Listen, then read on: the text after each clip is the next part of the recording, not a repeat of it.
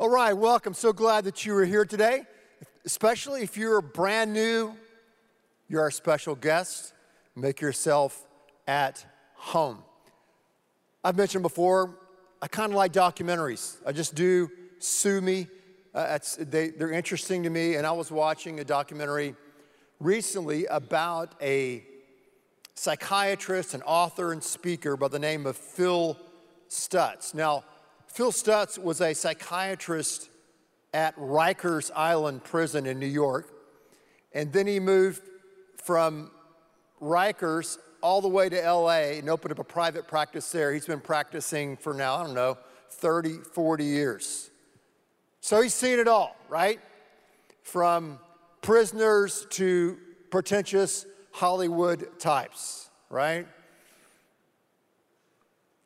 Here's what he said after all of the therapy he's conducted with all kinds of people, the down and out, the up and out, he's come to the conclusion that there are three certainties in life. Every human being, no matter who you are, no matter the family you're born into, no matter where you're from, it doesn't matter how much money you have or don't have, these three certainties he believes you have to deal with in life, and it doesn't change for anyone. Here they are. The first certainty is pain. Pain is a certainty in this life. The second certainty, I like this one, is uncertainty. uncertainty. As human beings or the human condition, as someone say, we're always faced with uncertainty. We simply, many times, do not know what's going to happen tomorrow. And the third certainty, according to this noted psychiatrist and author, is constant work. Do you get that? Pain, uncertainty, and constant work. But so many times in life, we think we can kind of bypass either the pain or bypass the uncertainty and definitely bypass the constant work. Maybe we can get to a point where we don't have to do that, especially in our relational world, in, in our friendships, or if you're in a dating relationship or marriage or with kids, grandkids, whatever, you think, you know, maybe I've gotten to a point where I've kind of got it figured all out. And, and I don't really have to, to work anymore. I can just, you know, flip that button on and put it in cruise control and see what happens. I don't think we have that luxury. I don't think that's actually possible if we want to have relationships that are sound, that are healthy, and if we want to continue to have a relationship with God that honors Him. Now, fortunately for us, God has given us a lot of advice, a lot of words, a lot of truth about how we're to live in our relational world and how do we deal with these certainties of pain, uncertainty, and constant work. What does that look like? So, if you have a Bible, open to the book of Ephesians. Ephesians. If you don't have a Bible, the verses will be right behind me on that screen. Ephesians chapter 4, verses 20 following.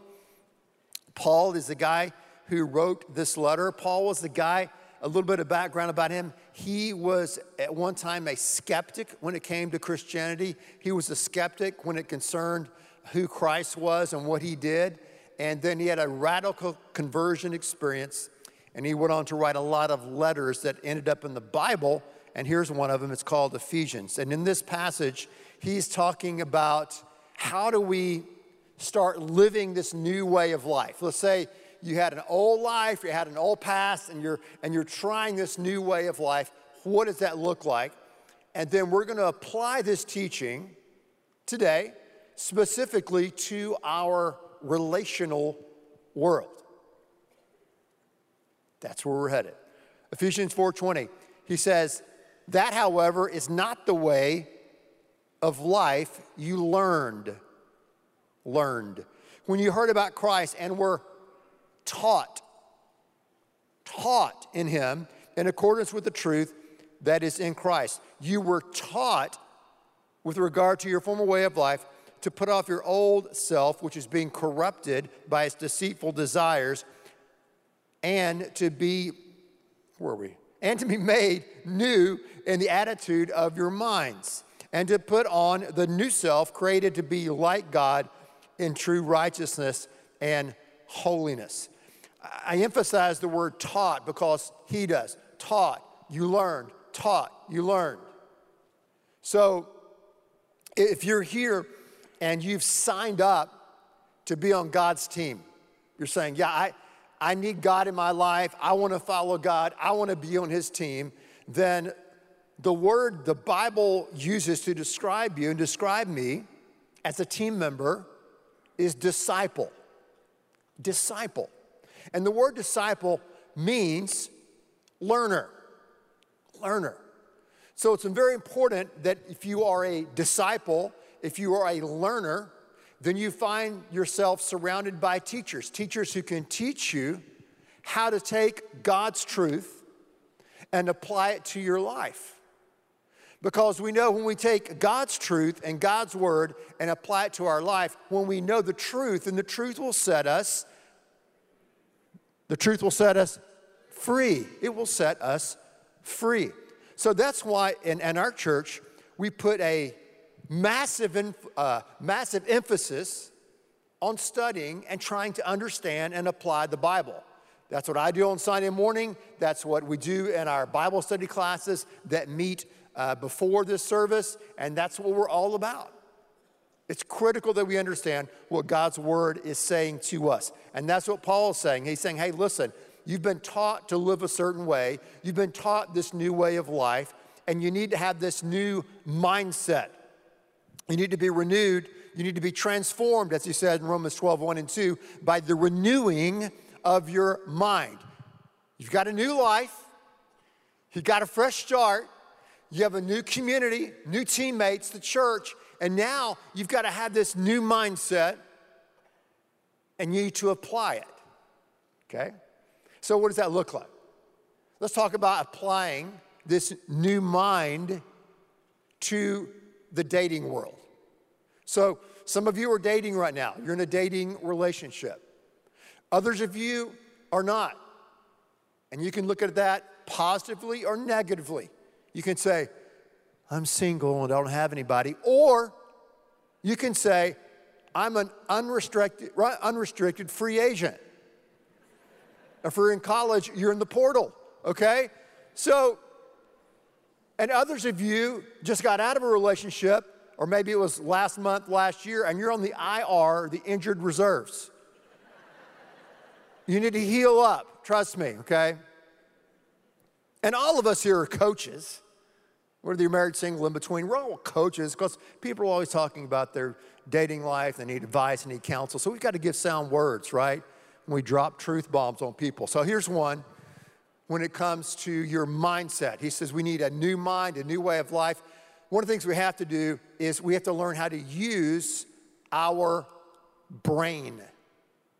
Use our brain, especially in the dating world, because when you start dating someone, sometimes you kind of lose your mind. You lose your ability to reason and, and lose and, and, and have logic, right? So, the first B in this acrostic, yes, we're doing an acrostic today, is to balance the head and the heart. You know, all of us have been taught and trained really well by Disney to follow your heart, heart, heart. Follow your dreams, dreams, dreams. If you follow your heart all the time, you're probably going to get messed up. It doesn't work that way because your heart and your emotions sometimes can lie to you, or you can get way ahead of the game. I remember years ago, there was a guy, we'll call him Keith. That was not his name, not his name. And uh, he met someone at our church, and Keith was so in love and head over heels in love. And me and this other guy were talking to him. He goes, Yeah, he goes, You're not going to believe this, but uh, I'm engaged. I mean, go, this other guy goes, Keith, how long have you been dating this girl? He goes, A month? Month. Wow, a month. Okay. Do you mind if I ask you a few questions? He goes, No, go ahead. I go, Well, do you know her parents' names? No. Do you know her middle name? No. And we're like, hey, don't you think you may want to slow down and know these basic facts? But, you know, not to be judgmental of Keith, but we all know that when, when you're in love and stuff, you, you gotta you gotta balance the head and the heart and the mind. That's that's the B. The R is refrain from physical intimacy until marriage. Now, that used to be a given in our culture. It's not a given anymore, but God has put those boundaries on physical intimacy within marriage for a reason. It's like a fireplace, right? Fireplace is great. I can't wait till the weather cools down. When it got to about 72, I thought about starting a fire last week. But fireplace is important, but context is king. Because whenever you get the fire out of the context of the fireplace, it can burn down the house. The same thing with intimacy, physical intimacy outside of marriage, it can burn down the house. So R is refrain until you're married. A is analyze your past relationships, okay? Analyze. okay, ladies, I want to talk to you for a second. I, I want to tell you what's going on right now in, in rooms across America.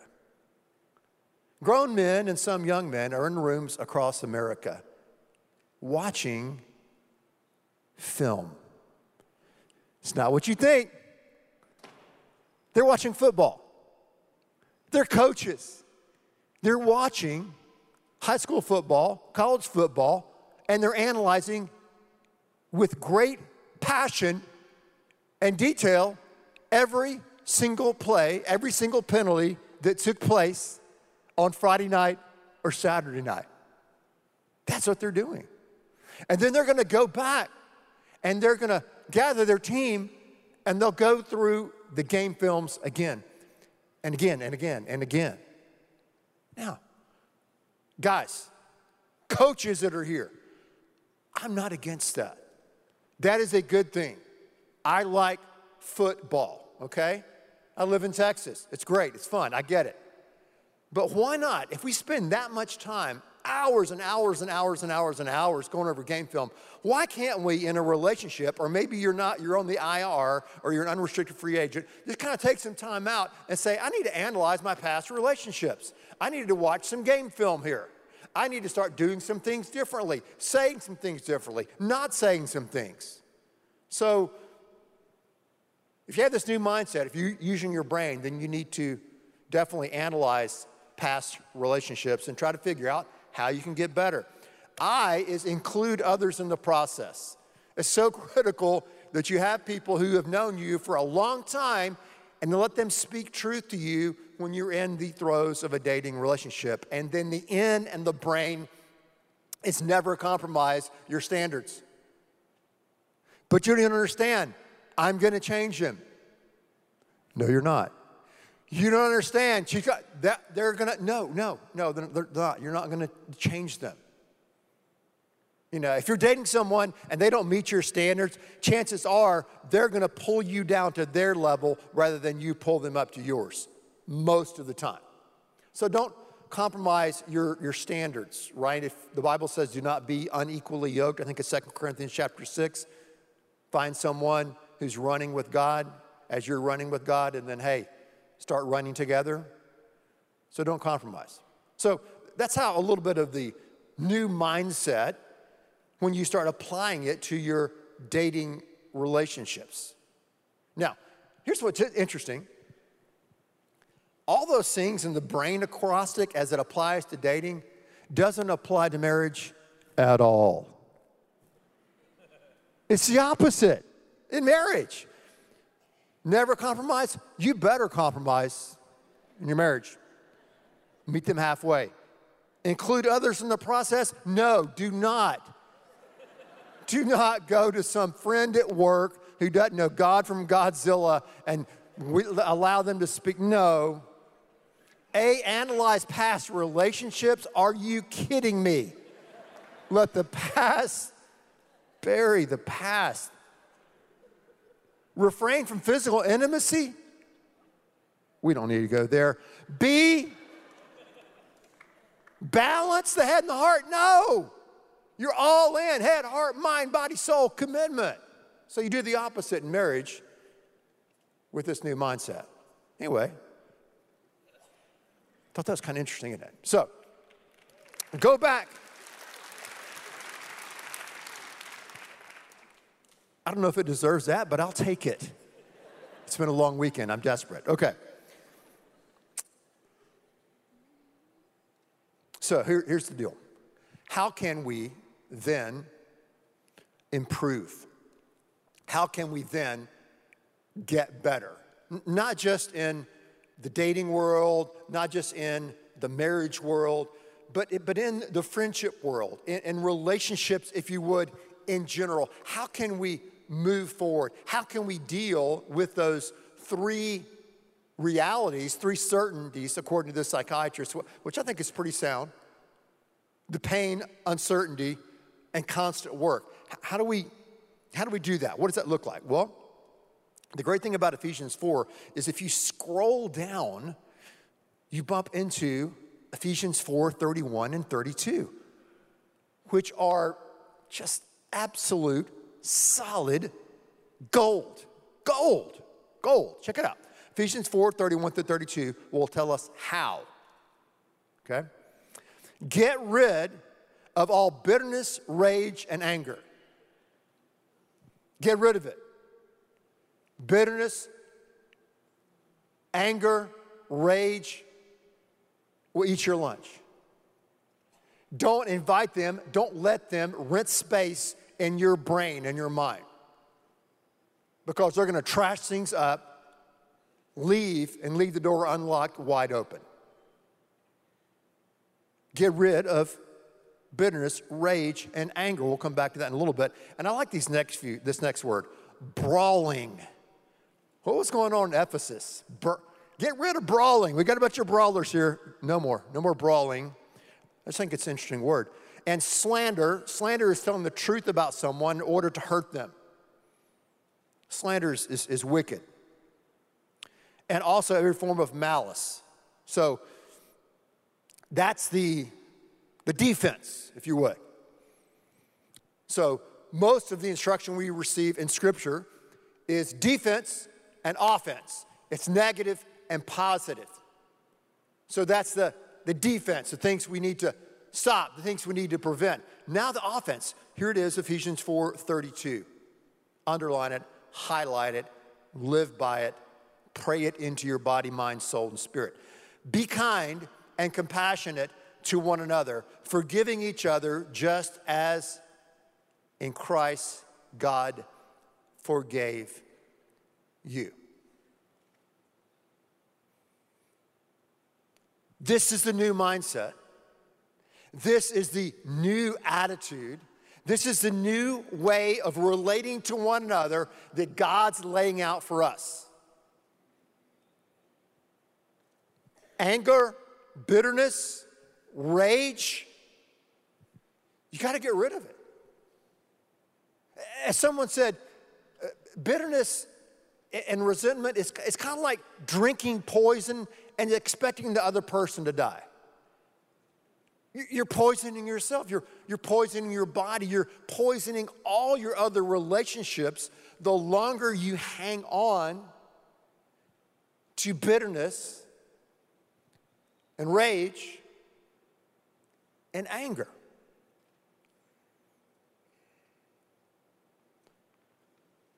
So you have to let it go. It doesn't mean that all of anger is bad. We, we need to be angered about some things. We need to be enraged about some things in our life. But we can't allow that to grow inside of us. It's poison. To use the word that our, all of our kids use now, it's toxic. It's toxic, okay? But it really actually is toxic. He says, get rid of it. Let go of it. It's not going to move you forward with God. It's not going to move you forward in dating or marriage or any relationship your friendships if you're holding on to bitterness, anger, rage. Then he says, What? You need to put on or practice kindness, compassion, and forgiveness. Kindness, compassion to feel with, to try to understand, and forgiveness.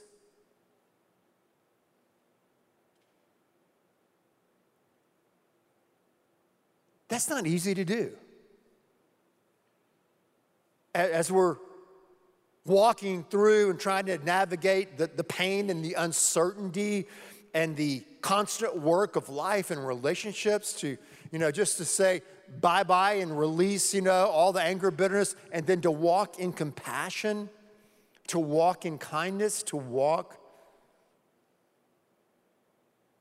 in forgiveness.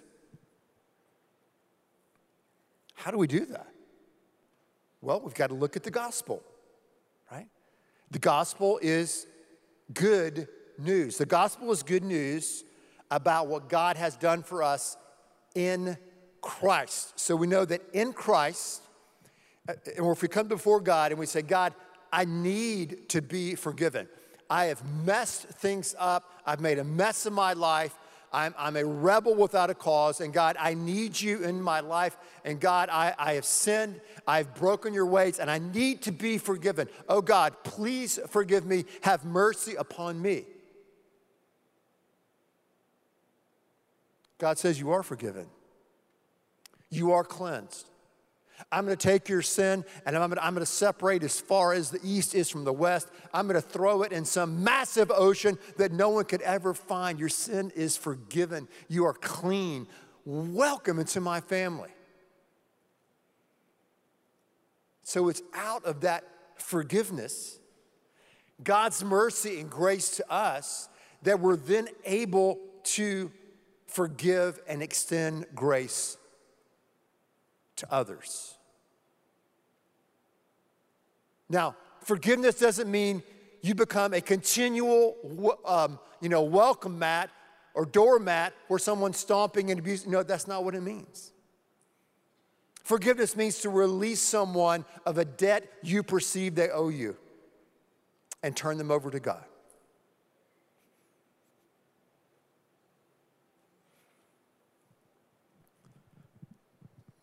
God wants you and wants me to be free. We looked at that last week, right? About believing lies and getting hooked on lies. And God's truth sets us free. God wants us to take His truth about relationships, about bitterness, about anger, and start living in a certain way because why? God wants us to be free. He wants us to be free. It's like parenting. You know, when my kids were little, I would say, do this. They go, why? I go, because I said so. They got a little older, do this. You need to do this. Why? Because I said so. But when they got older, high school, college, etc., I can't use the because I said so line, though I'm sure I might do at times. But you got to change. What do you say to your kids as they're maturing, getting older? How do you, how do you frame things? You say this you say, here's what I say I know you may not see it this way right now. I know you may not feel this right now, but listen, I am your father and I have your best interest in mind. The reason I'm giving you this directive, the reason I'm giving you this guidance, the reason I'm giving you maybe this harsh lesson is because I have your best interest in mind. And so when we hear God speak to us through His Word, when we hear God telling us that we've got to let go of that bitterness and anger, that we've got to practice forgiveness, that we've got to be kind, God is saying, listen, I know that's tough. I know that's difficult, but He's saying to us, listen, I am your heavenly Father, and I have your best interest in mind.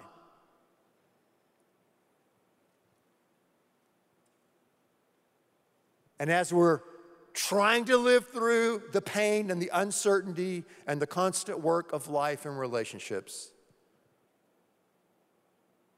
God gives us guidance. He not only gives us guidance, but He gives us grace and truth, and then He gives us the power of His Spirit to live inside of us to enable us, to enable us to live this life, this new life, and to have this new mindset because He really wants us to be free. Free. So, let's do that starting today. Let's do that this week. Let, let's, let's do that and ask God's help as we seek to apply His word right where we live.